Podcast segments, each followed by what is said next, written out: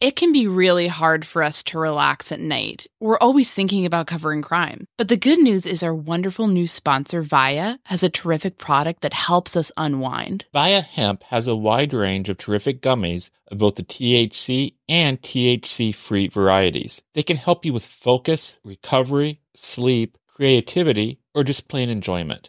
These products legally ship to all 50 states I really liked Zen in particular. This is a yummy blueberry option that lets you catch a chill sleep with help from CBN and CBD. It's really helped me turn off my brain and settle down for the night. I also got a shout out Flow State. It helped me feel energized throughout the day. Like, not to brag, but I got a lot done. I'm talking about doing several interviews and editing a whole show from start to finish, not to mention jumping on some of the latest filings in the cases we cover. It really made me feel sharp and ready to tackle any challenge. I couldn't recommend this more. Viia has so many great gummy options to choose from. Everything from guava berry low dose that allows you to microdose THC to the chill inducing Delta 9 gummy dreams. Head to viiahemp.com and use code MSHEET to receive 15% off and one free sample of their award winning gummies. That's V I I A hemp.com and use code MSHEET at checkout. Please support our show and tell them we sent you. Enhance your everyday with Viia Hemp. Again, if you're 21 and over, you can get 15% off plus a free pack of award winning gummies with our exclusive code MSheet at viiahemp.com. That's V I I A H E M P dot com. Achieving a gorgeous grin from home isn't a total mystery with Byte clear aligners. Just don't be surprised if all of your sleuthing friends start asking, What's your secret? Begin by ordering your at home impression kit today for only $14.95. Byte clear aligners are doctor directed and delivered to your door. Treatment costs thousands less than braces. Plus, they offer flexible financing, accept eligible insurance, and you can pay with your HSA FSA. Get 80% off your impression kit when you use code WONDERY at Byte.com. That's B-Y-T-E dot com. Start your confidence journey today with Byte. Delve into the shadows of the mind with Sleeping Dogs, a gripping murder mystery starring Academy Award winner Russell Crowe. Now available on digital. Crowe portrays an ex-homicide detective unraveling a brutal murder he can't recall. Uncovering secrets from his past, he learns a chilling truth. It's best to let sleeping dogs lie. Visit sleepingdogsmovie.com slash Wondery to watch Sleeping Dogs, now on digital. That's sleepingdogsmovie.com slash Wondery. Content warning. This episode contains discussion of the murder of children. Last week, we had the pleasure of speaking with Brett and Alice from the prosecutors about the probable cause affidavit that was released in the Delphi case recently. It was a very interesting conversation. They released it on their Legal Briefs podcast, and many of you may have heard it there. But in case you have not heard it there, we thought we'd release it here. My name is Anya Kane. I'm a journalist. And I'm Kevin Greenlee. I'm an attorney. We first connected while looking into the Burger Chef murders, an Indiana cold case. Together, we built a spreadsheet documenting hundreds of cases of restaurant related homicides. That original spreadsheet gave way to our podcast, The Murder Sheet. Now we maintain that same research centric, investigative approach as we look into all sorts of homicides including unsolved cases, historical crimes, and, of course, restaurant murders. We don't just chat about the headlines. Our podcast is a platform for our journalism. The Murder Sheet focuses on investigative reporting, thoughtful analysis, thorough research, and in depth interviews. We're the Murder Sheet, and this is The Delphi Murders a conversation with Brett and Alice from the prosecutors about the probable cause affidavit.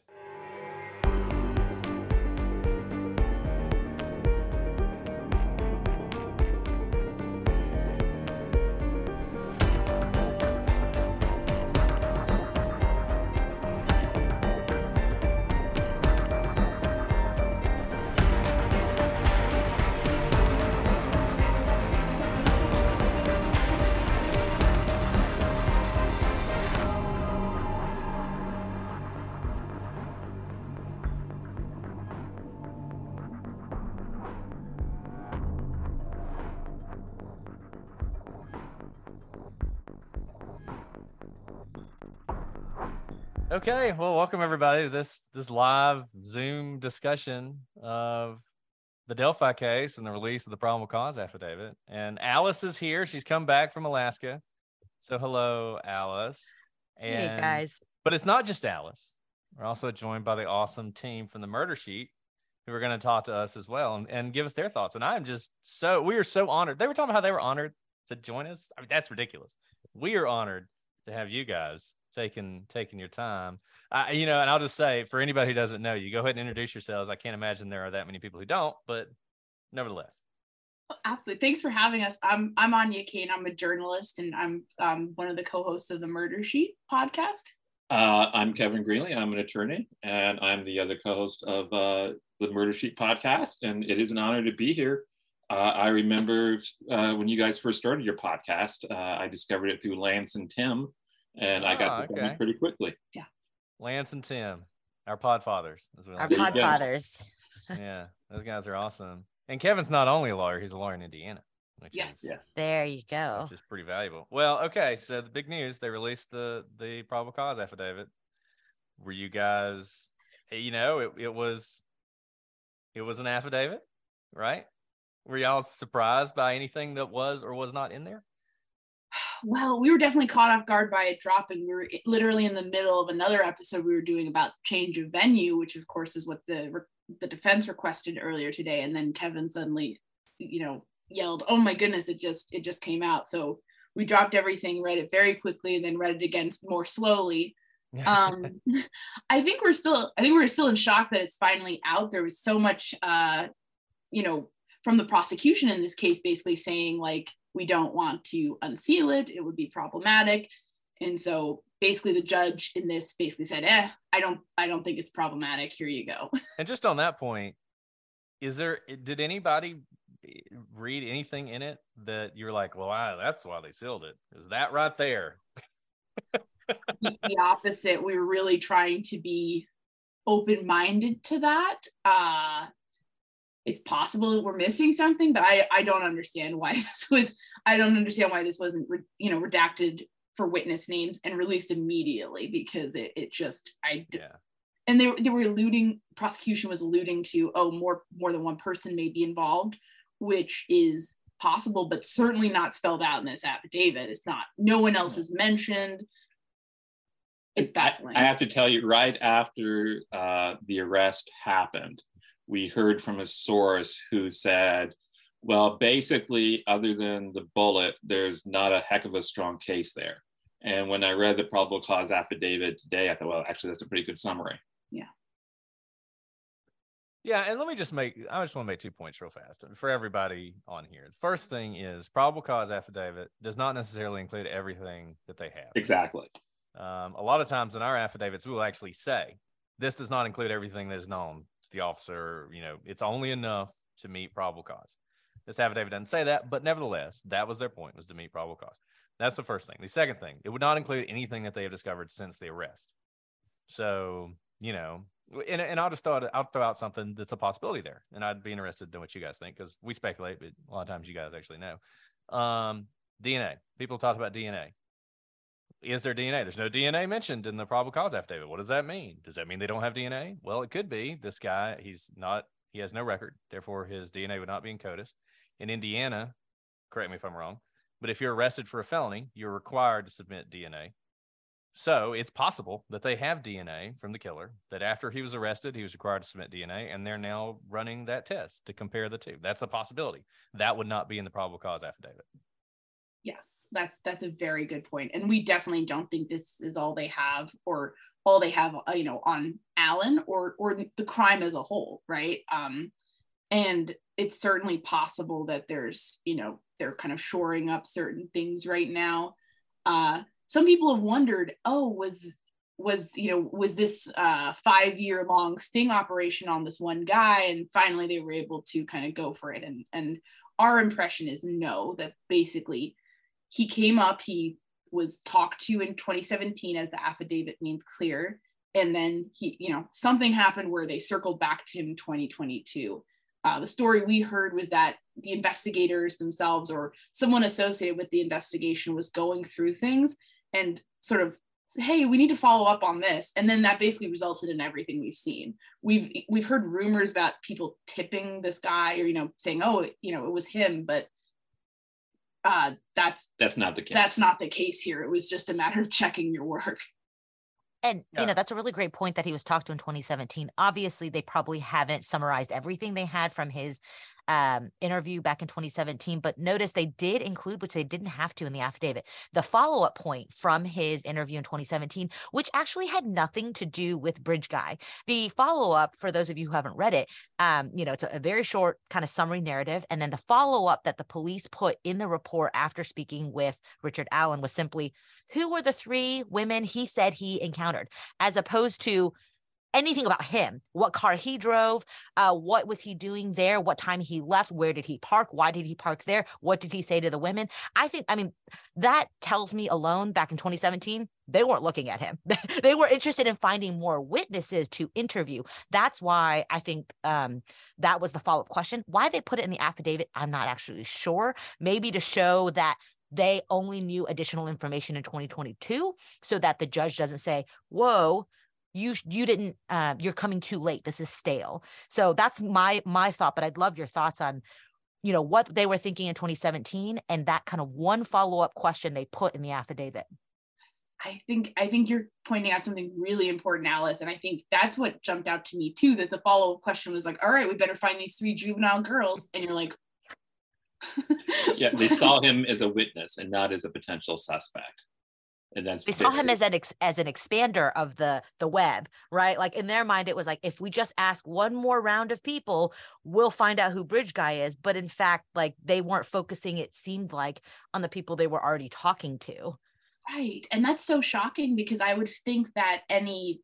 you know, single male who's out there in, you know, kind of who might vaguely represent, you know, the description of Bridge Guy would be really kind of torn apart, you know, just to kind of cross them off the list. But we don't know exactly what was, you know, going on, or maybe they were going based on something else at the time, or there was something that they felt was compelling, uh, more compelling, or that maybe made him less compelling. So we don't want to necessarily read too much into it, but it definitely raises a lot of questions about why wasn't some of this done in 2017 as opposed to now?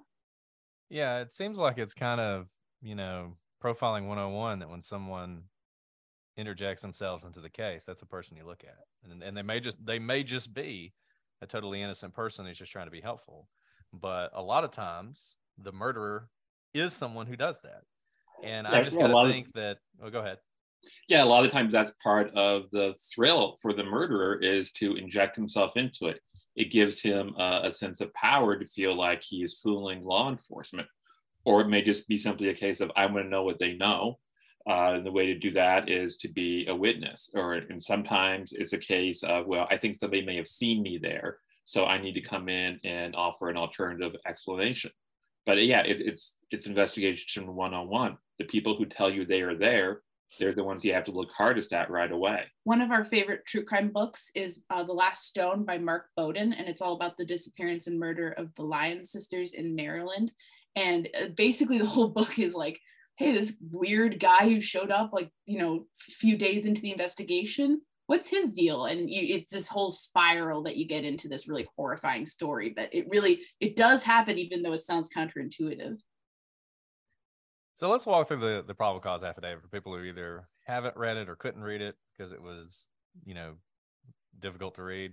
Uh, first of all, and we talked about this a little bit, the standard for a probable cause affidavit, sufficient basis for a person of reasonable caution and prudence to believe the accused committed a crime. So very very low bar, nowhere near reasonable doubt, which is another reason you, you know you don't you don't necessarily put everything you have in that affidavit. And it's an iterative process, right? It's not like you have one shot, so you better get it right. A lot of times, and Alice and I have experienced this often to our eternal frustration.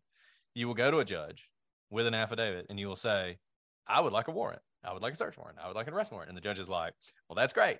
There's not a probable cause here. Go back. Here's some things. You know, if you could nail this down, maybe, right? And you go back, talk to your investigators, and you do it. And you could imagine something like that happen where they really wanted to just give the bare amount you know, one thing I was interested in, there was a search and there was a search warrant. And the search warrant, and I want to talk about the bullet here in a second.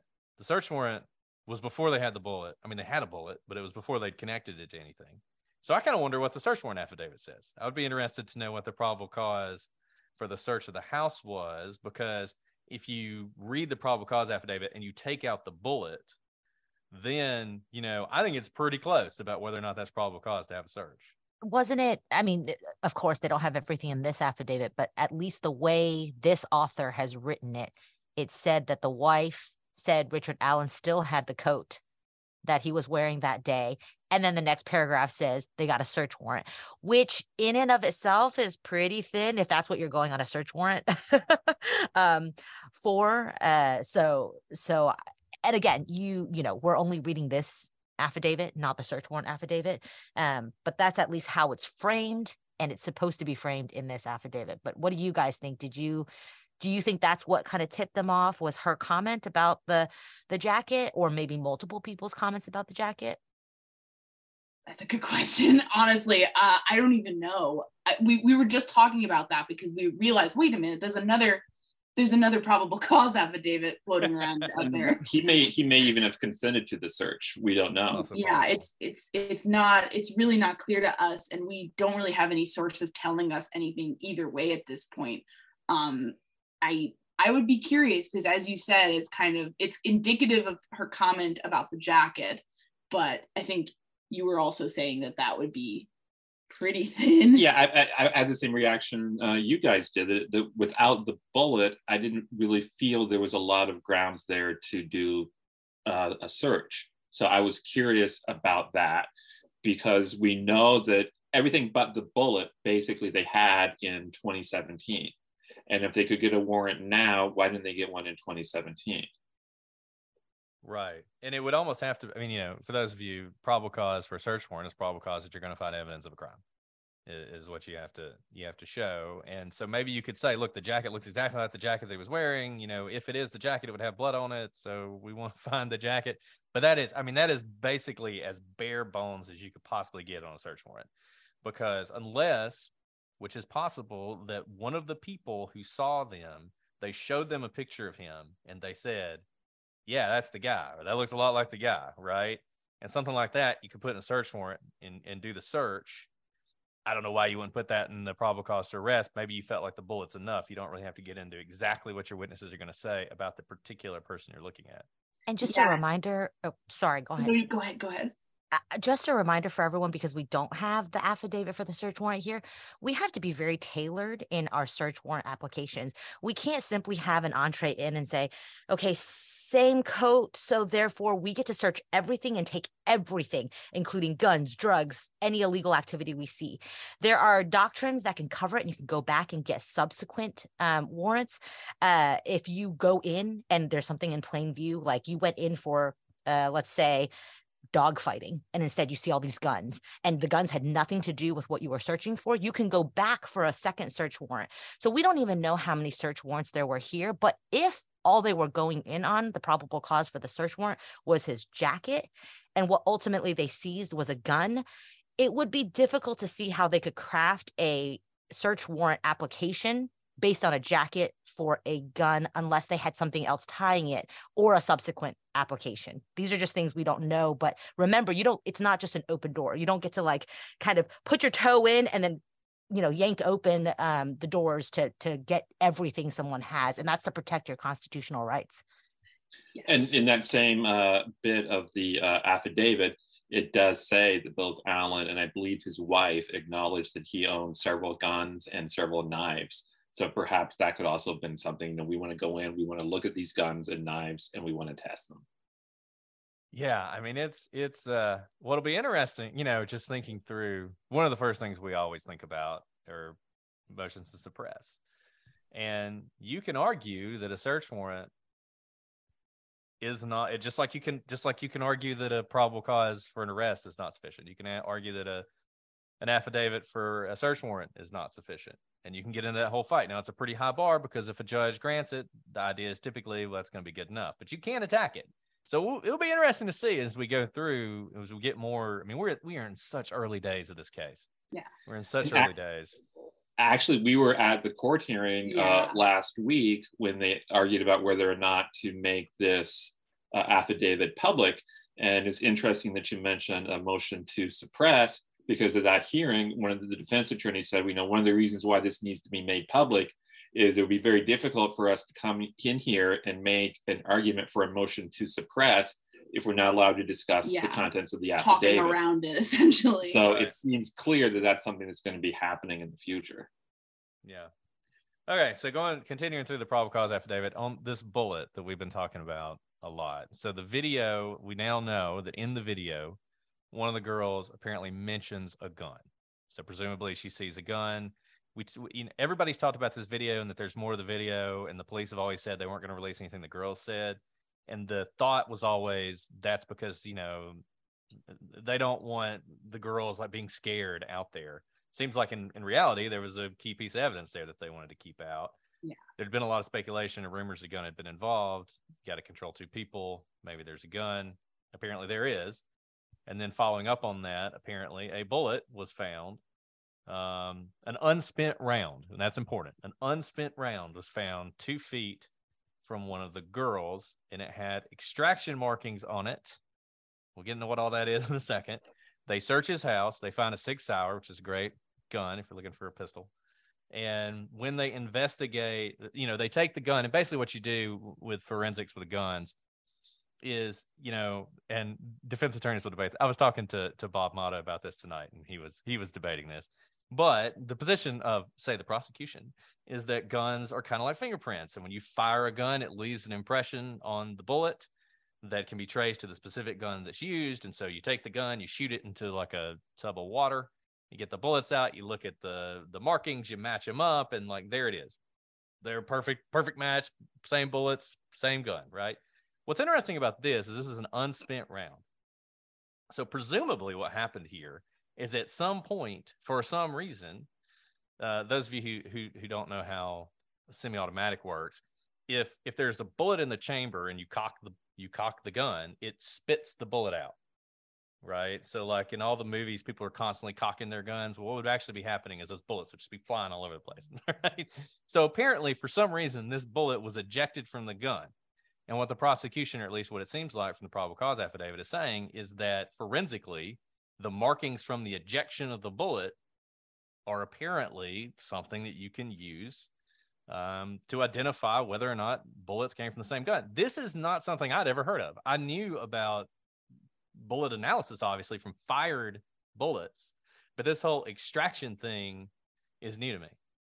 A weight loss journey can feel like a lonely struggle, but it doesn't have to be. For so many of us, lifestyle changes, like deciding to lose weight, adopting a nutritious diet, and taking up fun exercises, are all about putting our own health and wellness first. But it can be really hard to know where to begin or how to keep the weight off once we've seen some progress. Quick fixes like soup diets and juice cleanses are unsustainable. There's a much better way to embark on this journey that over 200,000 people have already chosen. We're talking about the Ro Body program. Here's how it works. Ro gives you access to one of the most popular weight loss shots on the market. Their Ro Body program then sets up a comprehensive weight loss program tailored to your specific lifestyle, health status, and goals. In addition to the weekly shot, you get one-on-one coaching with a registered nurse. That can help you adopt and stick with lifestyle changes like exercise routines and nutritious diets.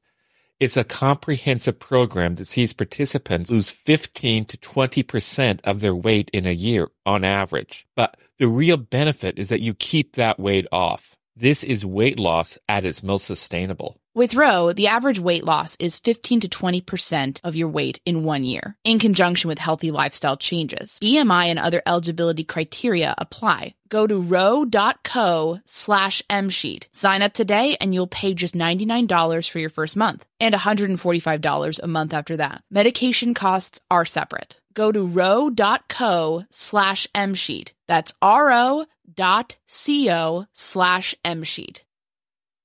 CarMax is putting peace of mind back in car shopping by putting you in the driver's seat to find a ride that's right for you. Because at CarMax, we believe you shouldn't just settle for a car, you should love your car. That's why every car we sell is CarMax certified quality so you can be sure with upfront pricing that's the same for every customer. So don't settle. Find love at first drive and start shopping now at CarMax.com. CarMax, the way car buying should be. Okay, picture this. It's Friday afternoon when a thought hits you. I can spend another weekend doing the same old whatever, or I can hop into my all new Hyundai Santa Fe and hit the road. With available HTRAC, all wheel drive, and three row seating, my whole family can head deep into the wild. Conquer the weekend in the all new Hyundai Santa Fe. Visit HyundaiUSA.com or call 562 for more details. Hyundai, there's joy in every journey. Yeah, we unfortunately are not gun people at all. I fired a gun three times in my life and none of it, never a handgun. It was like a fowling rifle, a musket, and a M16. But we won't go into that. Kevin's never fired a gun. So when we were reading this, we were really trying to like cram on like, okay, what what exactly does this does this mean? I think what was most interesting about that segment of the affidavit was the person who made this alleged identification admits that this identification is subjective. And if it's subjective, you have to wonder how good of an identification it really is. Now, they're always going to say that. I mean, that, that's the thing, right? So, experts, and Alice and I talk about this a lot. Gone are the days when experts will say it's the same bullet. They just don't do that anymore. Though we've we've stopped doing that. Now it's like consistent with and like all sort of stuff. And and there's actually been a lot of controversy about tool markings and and bullet forensics and all this other stuff because some people say it's not science, that it is purely subjective and it's worthless. I think like most things are somewhere in the middle where really what they're going to need to do and the most convincing evidence I've seen with bullets is when they put it on the screen and they show like you know bullet one and bullet two and they sort of bring the two bullets together and they perfectly overlap and you can actually see where the markings are on the bullets and now you've got you know two bullets one image but it looks like it's just one bullet because they've managed to line it all up. That if that's all they have then i you know that expert testimony is going to be is going to be something. It's going to be really important and it's possible like we don't know enough about this gun right? Uh, it's possible that something is askew with this gun because he's had it since 2001 that the marking really is not that it's um maybe simple extraction markings wouldn't have this, but because this is his gun that he's had for so long and there's something within it that no other Sig Sauer would kind of have, you can imagine that there's more to what this expert is saying. And if you are the expert, you are you are hoping that you're able to point to more than just let's bring these two pictures together. And so there's going to be more to what he's saying, the way it's cocked, the way X, Y, and Z is happening. What we do know is it's the same caliber. It's for the same gun there are lots of those types of guns there's lots of those types of caliber bullets um, but uh, what i think is interesting because they obviously put this within the affidavit is his own uh, admission voluntarily. I think they said that he voluntarily went to the police station and said i never let anyone use my gun or shoot my gun or something like that which by the way if he used this gun at all even if he didn't shoot the girls with it if he had the gun with him he must know that if he's being investigated, this gun is going to be part of the investigation, period. And for him to not separate himself from the gun says a lot about him, which fits the profile, by the way, of what we've talked about before that this is not some young, bright eyed, bushy tailed wannabe serial killer. This is someone who's thought about this, salivates at the thought of this, sits there waiting to be found and is getting like in, immense joy out of the hunt for himself right? Um, which actually fits the profile of the type of person who could carry out a double homicide in a we haven't even gotten to this part of the affidavit an immensely short amount of time immensely short amount of time. And yeah. you know one thing i would be interested i mean obviously the person had a gun. I still don't think the girls were shot just because guns are really loud. you know, I mean, they're really loud, and and they're not that bloody. To be totally honest, they're not that bloody. That's he right. was bloody. that bloody. He was bloody. And I just can't imagine that no one would have, and maybe someone has, and I just missed it, but no one would have reported hearing gunshots if this was a shooting. I mean, where I live, I hear gunshots all the time, you know, and and it's just it wasn't where he was wasn't that far away from people. And based on somewhat of the thinness of the affidavit, notice that they talk about the multiple sightings of the jacket you know the dark color the the the you know hood up the covering of his mouth and they mention that one of the girls says gun if any witness mentioned hearing any bang that could have been a gunshot, that would have been in the affidavit. Absolutely. Um, and the fact that it's not, I think, Brett, you're exactly right. I, I don't necessarily think that the gun was used as the murder weapon, but could have been used as the intimidation weapon, which would explain the extraction because he cocks it, he scares them, he says, down the hill, and he never intends to shoot them with it. He wants to carry out his fantasy murder, which is a lot more close contact. Right, and that gives a sense of how prepared someone would have to be if it's a if it's bringing a gun to intimidate someone and then possibly other weapons to actually kill them and you know lead them away in a kidnapping. I mean, I mean, I I don't want to speculate too much, but that speaks to you know not necessarily something where it's you know like a mugging gone wrong or obviously I mean no one thinks that about Delphi at this point, but it's just pointing to like why is why is he target you know why is he going out there on the bridge toward these two girls as well? Uh, you know when he's in the affidavit point you know like walking past other groups of juvenile girls. So like it, what that's what we're kind of like looking at and saying why them? And someone brought up a really good point in the chat about suppressors um, and let's talk about that really quick because i think it's a uh, you hear it in the movies. People often you'll hear them say oh you couldn't have heard the gun. They could have had a suppressor on it um, which just suppresses the sound we Brett and I have both shot guns with you know suppressors on them. They suppress the very loud sound of a gunshot, but they do not suppress the sound of a gun. Uh, really you can absolutely it is still really loud. It's more like it's not going to deafen you after ten shots. It's going to deafen you after twenty shots.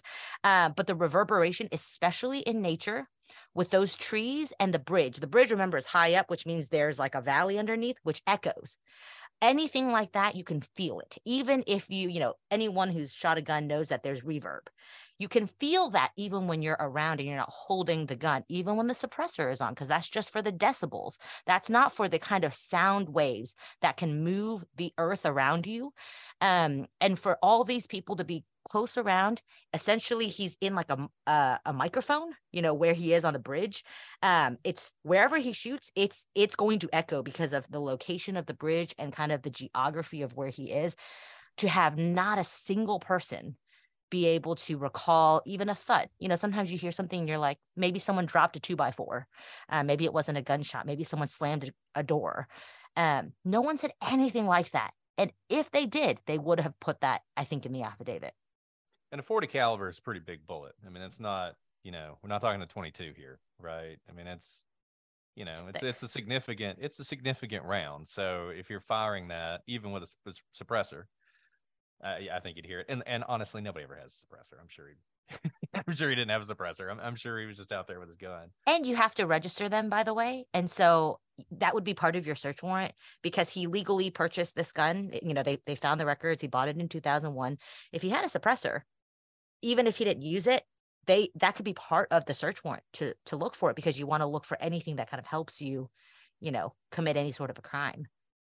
So another thing I want to mention, which is something we complained about several times, and now I feel justified in complaining about it because they actually did have a description of the vehicle. There was that weird press conference where they said, if anybody's seen a vehicle at the CCP building, you know, let us know. And it's like, well, did do you have a description of a video or of a vehicle or not? And if you do, wouldn't it be better to give the description of the vehicle so people could be on the lookout for it? And they never did.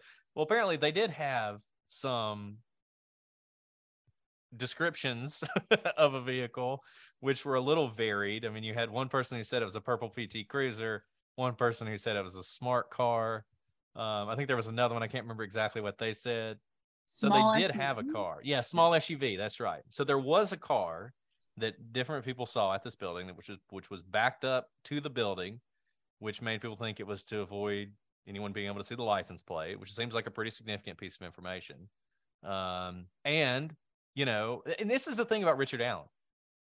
Where Richard Allen, in his conversations with the police, I mean, you may think this is a thin affidavit, but what's really interesting about it is he basically admits that he's bridge guy, right? Like he basically says, all those people who, who said they saw a weird guy, yeah, that was totally me. You know, I was wearing exactly what bridge guy was wearing. Oh, they saw a car at the the Child Protective Services building. Hey, that was my car. I was backed up there. You know, by the like, way, the girls who said they saw me and I was the creepy guy, I saw them too, and I described them.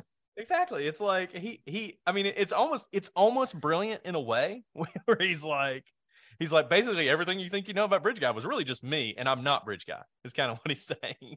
Yeah, it was really. We were kind of. I mean, when we were reading this, we were kind of scream like screaming at the point where he's basically because you know you read it and you're like, okay, uh, this car stuff is all over the place. People are seeing purple cars. People are seeing, you know, no one can get their story straight on that. And then you have a bunch of witnesses saying you know relatively similar but you know slightly at points varying descriptions. And they're saying i'm not seeing his face. He's covering it up or i it was such a brief interaction that i didn't really see it. But then you have him basically negating all that because now i was there. I was on the bridge. I was you know walking past these girls. He's certainly he said his face was covered. He was like yeah my face was probably covered. And i might have been wearing a hat. It's oh, like, he said good Lord, also man. he he recognized he wasn't acknowledging anyone. He said he was looking at a stock ticker. Right you know, like that's like that's how serious I look. I look like I just murdered someone. I'm looking at the stocks. Which I, I know the girls up- were Snapchatting, but uh, how good is the reception out there that you'd be looking at your stocks while you're walking around the right. I was looking, at fish. Like I was like, yeah, oh yeah, looking at fish, looking down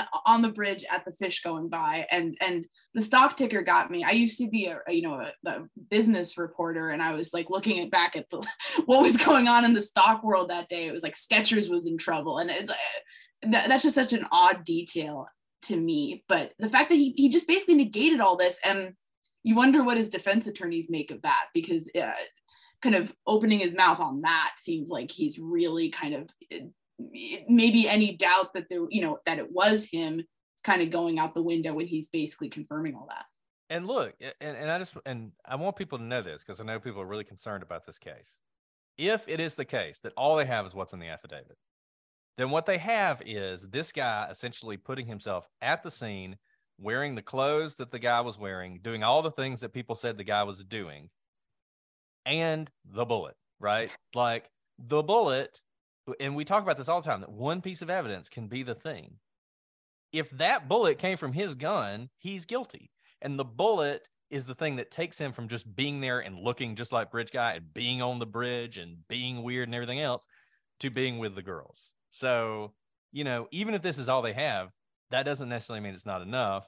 A good defense attorney is going to have, if that's all they have, is going to have, it's going to have a pretty good time with this case, but the prosecution could still win in the end. Yeah. And, you know, some of you I think are saying this in the chat, and I'd love to hear y'all's thoughts on this too.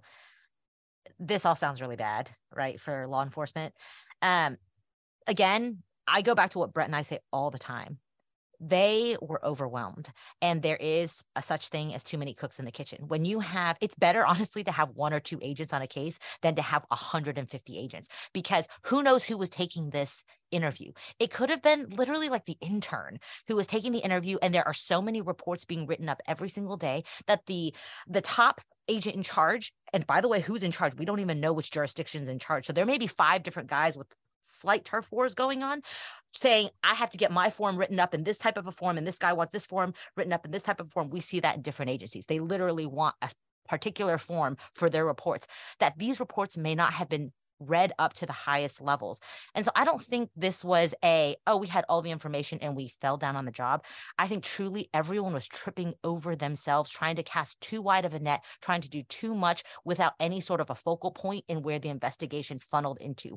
It may sound like it's you know uh, there's stop gaps but you need those stop gaps otherwise things like this very good interview fall through the cracks until someone goes and re-reviews and says wait a second this doesn't sound right let's let's reinvestigate this you know why is this the one follow-up question that we had here there's so much more here and there, there is a danger of too many tips Th- yeah. that is a absolutely a danger because somebody probably looked at that report and thought oh, not a big deal. We found the three girls. There's nothing here, right? And then it yep. sat aside. And then we talk about this cold case units. One thing they do for this very reason is they start over.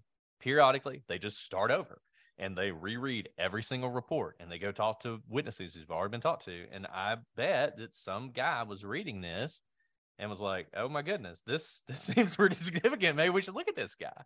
Um, now, what I would be interested to know, if you guys have an opinion on, is the thing that's still kind of hanging out there is the whole Kegan Kline Instagram or not Instagram or whatever he was the Anthony Shots account. I mean, is it possible that the girls were being catfished by a sexual predator and then murdered by someone who was completely unrelated? At this point, maybe. I'm kidding. You got you guys answer this because you actually No. know. it's a good question because uh, on the one hand, you know, I think we've heard from detectives that we speak to that coincidences do exist and they do happen in cases. It's not, you know, people kind of have a hard time accepting that, but weird stuff has happened and, and certainly can happen. That being we, we know from behind the scenes they're still very much looking for a connection between the murders and Kegan Kline. They haven't seemed to find found one yet, at least nothing they can lock down. Uh, you know, it's, it's interesting. In court the other day, the prosecutor made a point of saying, we believe there are other actors involved in this. When you read this probable cause affidavit, again, they may have more evidence, but when you read the, the affidavit itself, it almost makes it sound like Richard Allen was the only guy out there that day. You have witnesses seeing one person acting strange before the crime. You have witnesses seeing a person with blood on him go into his vehicle after the crime. There's no indication of other parties. So, who are these other actors and what is their involvement in the crime? Uh, that's Well, I mean, and the, and you have to wonder if there's a if there's a some sort of ring that's behind Anthony Shots, right? Like that that's been some speculation. Is it a situation where uh, people involved in that are directly involved with like a physical attack and the murder of the girls, or are they involved behind the scenes? Is this something that maybe is a, a wider uh, I hate to use the word conspiracy, but if, if you have a bunch of people who are doing something like this and maybe then somebody takes it too far in real life and it kind of leads to this situation.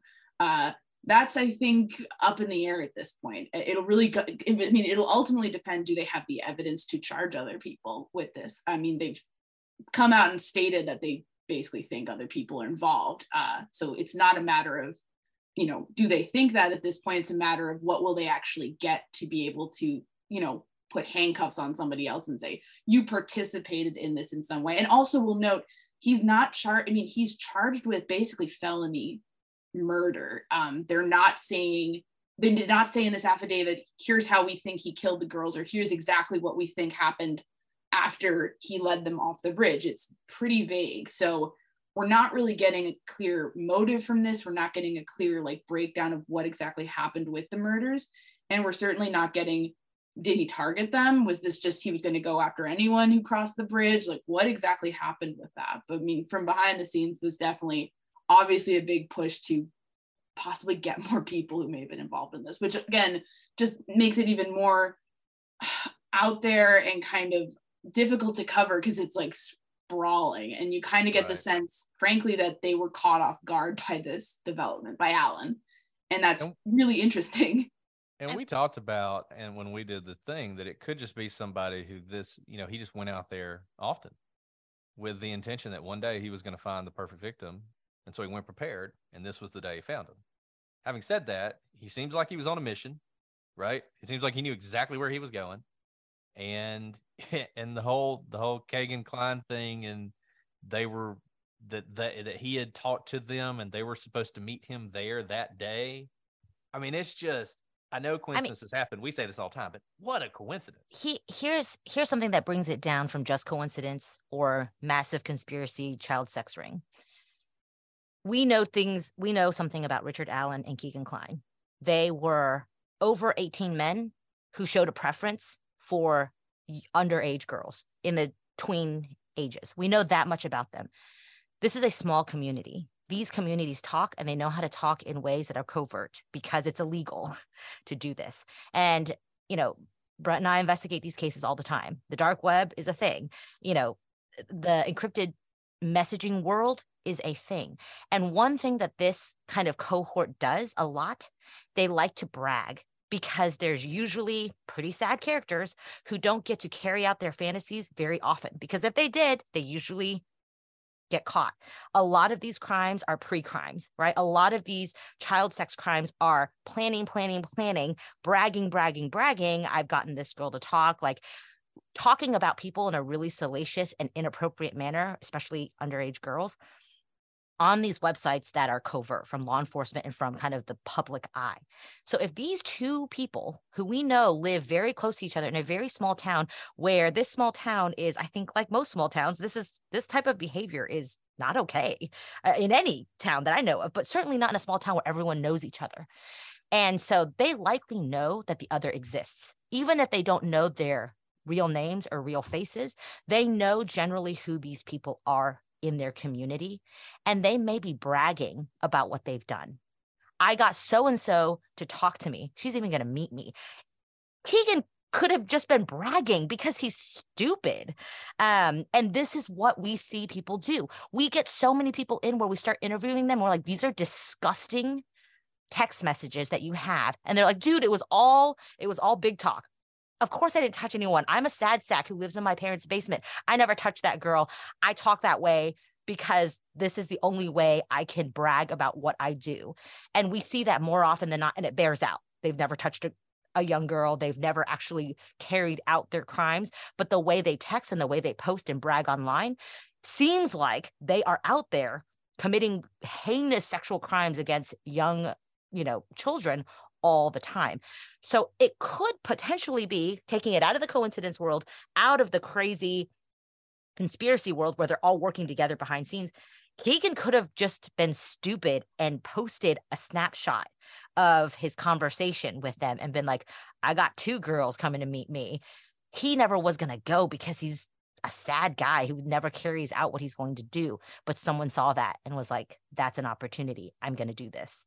I think that's I think that's a very plausible scenario based on what we know about these characters involved and like the fact that Kegan seemed to be very invested in becoming a bit of a, you know, like uh, you know, developing some of this child sexual abuse materials himself, and possibly, you know, as as you can see in the transcript with him, with the cops basically reading his transcripts, talking to other pedophiles, basically offering, oh, here's what I have, what do you have? So he's making these connections. He's starting, you know, this kind of path, and you know where do you where do you go from there? And I, will note this about anthony shots anthony shots talked to girls in that part of indiana. He wasn't talking to kids in california or new york which you almost would think because it's like very far away right? He's talking to kids locally and that's another thing that kind of is interesting uh, because you know what what is the benefit of talking to kids locally in the mind of a child predator well they you have access to them you have easier access in real life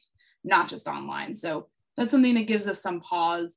And I would say that in terms of, you know, Richard Allen, Richard Allen is based in uh, Delphi.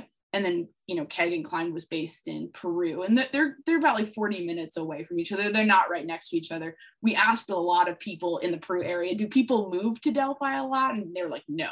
Like, I mean, so that's kind of interesting just some you know like small town politics but uh, at the same time uh, richard allen was from mexico indiana which is right outside of peru so he's actually from right outside the area where kegan kline is so he does have you know we talked to a lot of people in in mexico and and they basically were able to kind of tell us about his background and whatnot he really didn't raise any red flags frankly but on the on the surface for normal people who were not involved in this stuff obviously but um, it's interesting that he kind of did come from that area and then moved to Delphi.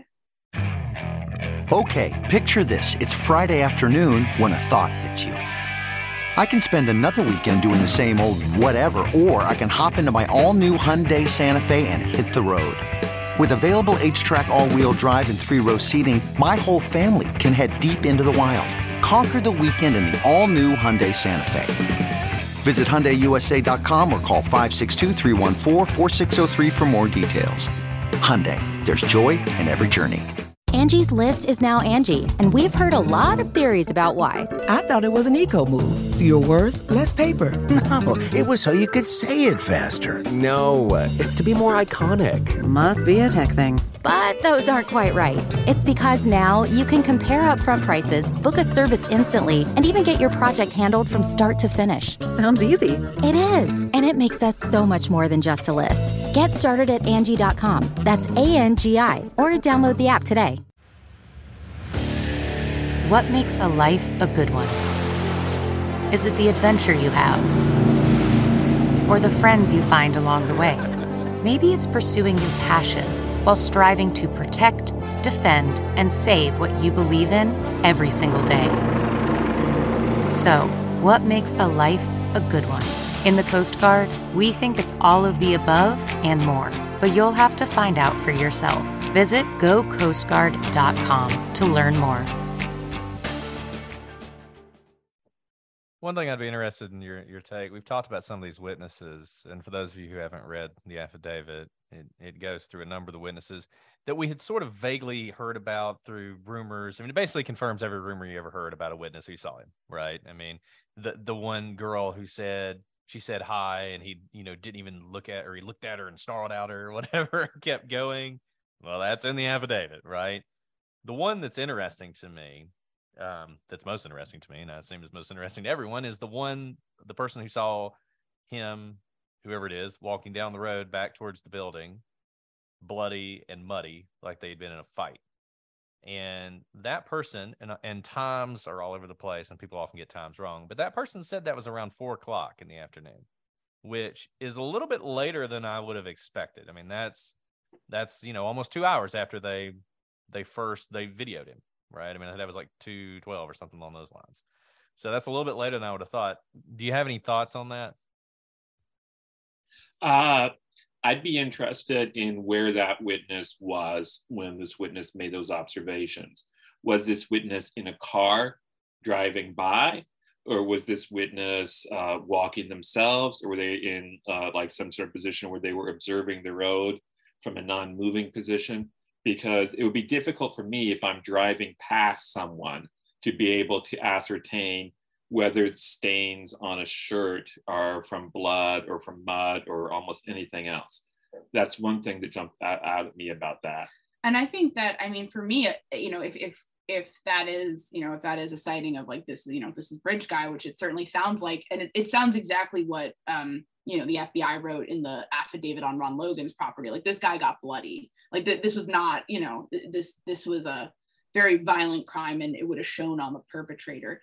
For me, it's like you know you're covered in blood. You look like you've been in a fight and you're kind of coming out in broad daylight uh, in front of people. I mean that's just I mean that is so uh, bold and like you know just totally not what you you know I mean you, you think if you're dealing, you know, having done something so horrible, you'd be hiding and kind of like skulking around. But I mean, it's like the fact that he got seen is just shocking. But, but maybe going back to the timeline, it's entirely possible that the murders happened relatively quickly. He's covered in blood. He's scared.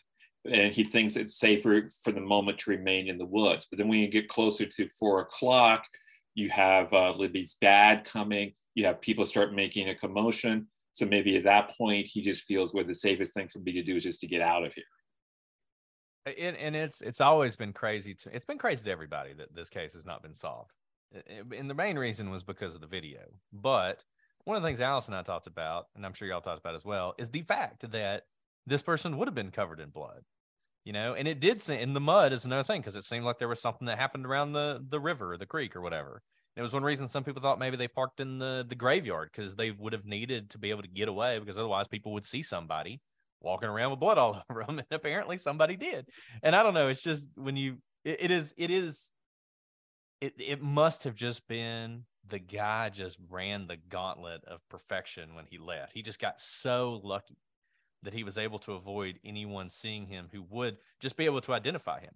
I mean, this guy lives in the town, right? That's the other thing that's just strange. I mean, it turns out there were a lot of people who saw him, but nobody identified him, at least initially. And I know his face was all covered up and everything, but and he's someone who um, people know because of where he works. You know, that that's also really interesting, which is why he had his face covered.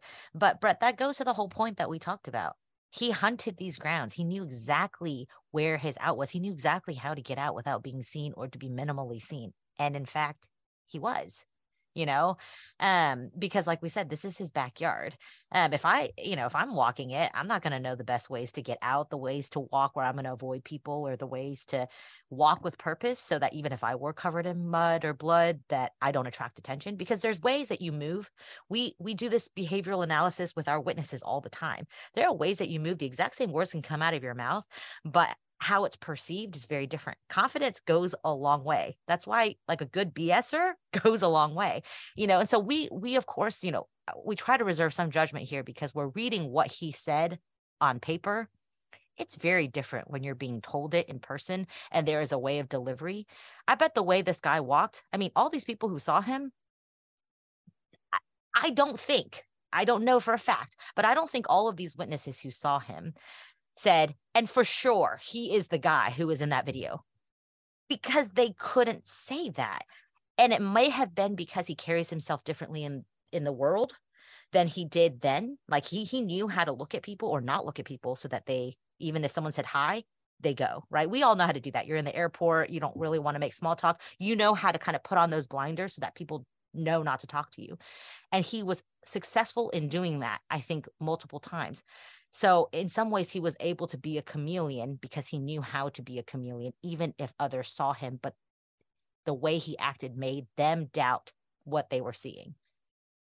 Yeah, I think that's really well said. And it's like, you know, I, I think people have, you know, oh, how did no one in Delphi recognize him from the sketch or the video? And it's like, it's very blurry video. It's it's helpful to see what the guy's generally wearing. It's not that it's meaningless. It's certainly helpful, but it's it you can't really see a face necessarily. The sketch is a sketch. There's two sketches floating around. Um, and ultimately that I think people kind of it's one thing for us all like oh who could it be on the internet but it's another thing to like go up to the CVS manager that you've known you know to talk to for years and say you did it i mean that's that's a really that's a really high bar to cross and, and possibly ruin somebody's life who doesn't deserve it so i think ultimately hopefully this case is a good lesson for everyone that those kind of things can be helpful. They're absolutely tools that investigators can use to get answers, um, but they're not everything. And they're not necessarily great evidence without other things, you know, also coming forward, I guess. So I think there's more. I, I, think there's more evidence, but that's just my sort of gut feeling on it. And you guys on the ground, I mean, do you get the sense that they do have other bullets in their gun, as it were, that they're going to be able to use at trial? Um, you know, it's it's hard to say. Uh, you know, I I I think probably, I mean, I, I think I'm a little bit more optimistic than Kevin is right now. I think they probably do.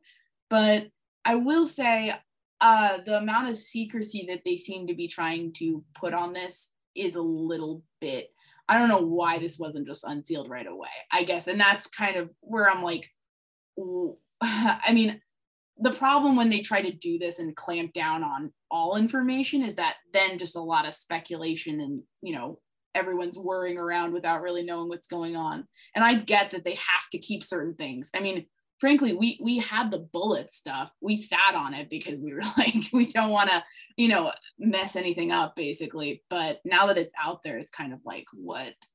I don't know. I'm rambling. It's been really, it's just been a whole thing.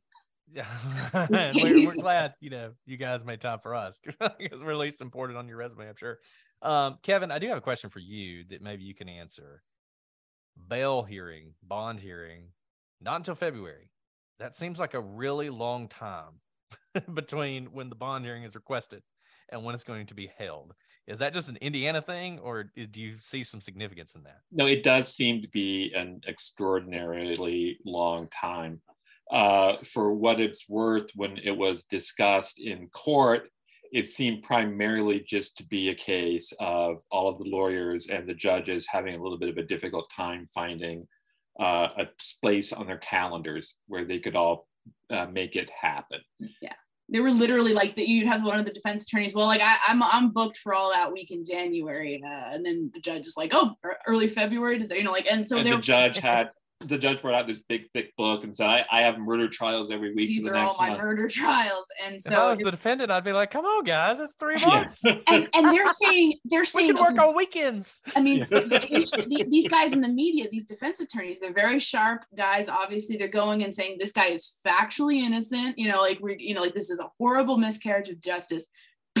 like I guess he could just stay in prison until for three months. For three months, if you you know I, that was yeah that was jarring. And do we think that the uh I assume there'll be a probable cause hearing at some point. Do we think that will sort of coincide with the bond hearing, or do you think it'll be held separately? I, I, I think that's likely to coincide with the bond hearing because they're going to set aside most of a day for the bond hearing. Yeah, now they're going to have to also do this change of venue situation. We're going to be very curious if the uh, these defense attorneys are very sharp, very well respected mm-hmm. in Indiana. One is from out of town; he's from Franklin, which is the, the south of Indianapolis. Um, and you know has a lot of experience and then the other one Rozzi is from logansport and again very very qualified so one thing that we've been hearing locally is that they're both very highly regarded and you know this is this is not you know they're gonna it's not your you know it's not like a public defender who's like overburdened with a ton of cases like and seen in court, we could tell for ourselves that these guys are, are very sharp. they were very prepared Yeah. We did an episode on them that maybe one day we'll release if news ever stops happening. Yeah. Um, yeah yeah. If- on the change of venue, did they ask for a specific venue or is it just sort of open? They said they wanted it to be taken to a place that was at least 150 miles away okay so and from like Delphi. and i did the geography i'm not a i'm not a cartographer but i was literally on the websites doing like a big circle and you can't go north you can't go east or west you're going to be in illinois lake michigan or ohio so basically it's the edge of the southern edge of indiana and it's basically like along the ohio river uh, bordering kentucky the Mm. louisville market or evansville so i mean like that's basically we have a very narrow if they get what they want then it's going to really just go all the way south Gotcha. Gotcha. Well, look, I mean, I don't know if, if people have questions in the in the uh, the gallery here and they want to they want to ask something real fast, you can. I don't want to keep I don't want to keep you guys too long. And Alice has been traveling from Alaska since like three days ago. Um, you know, she started with Basically. the, the dog sled team took her to pick up the puddle jumper, which took her to an airport, to a train. Uh, who knows? Who knows how? Alice Not not inaccurate. but is there anything else that we haven't talked about? You think we should? uh gosh uh that's that's a good question Uh, obviously, we weren't surprised by the change of venue request. It's very likely to be granted. Uh, it's not necessarily a sure thing. They certainly did a great job of establishing a lot of potentially prejudicial pretrial publicity, but they didn't necessarily go into. Uh, I went and looked back.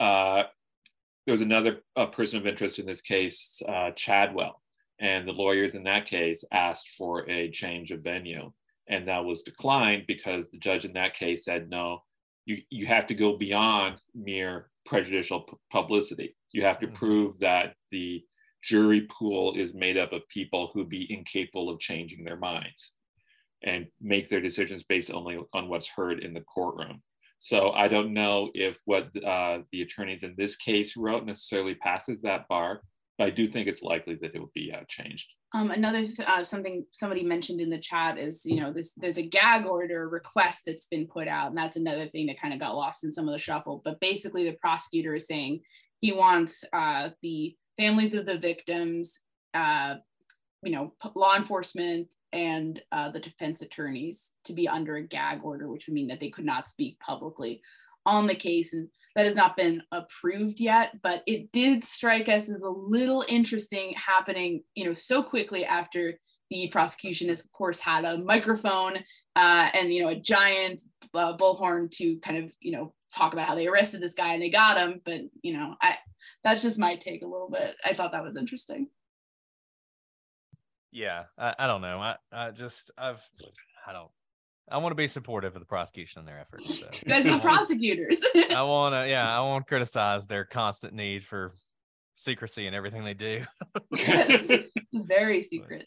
Um, Yeah. but you know, we understand it to a certain extent. I think you know we're we're definitely respectful that certain things would be damaging for you know to be coming out in the wrong way or to be leaked to the press. Uh, you know, then again, I think I think it's a situation where you you know this is a pretty small county, Carroll County. Like they don't really they don't have like a designated media person on this for the prosecutor's office. So I feel like they they probably need something like that just to help streamline all this insanity because um, otherwise i think i think the defense attorneys really know what they're doing when they're talking to the media and you don't want to get left behind necessarily uh, and I think we all agree the chances of this trial happening next year are probably slim.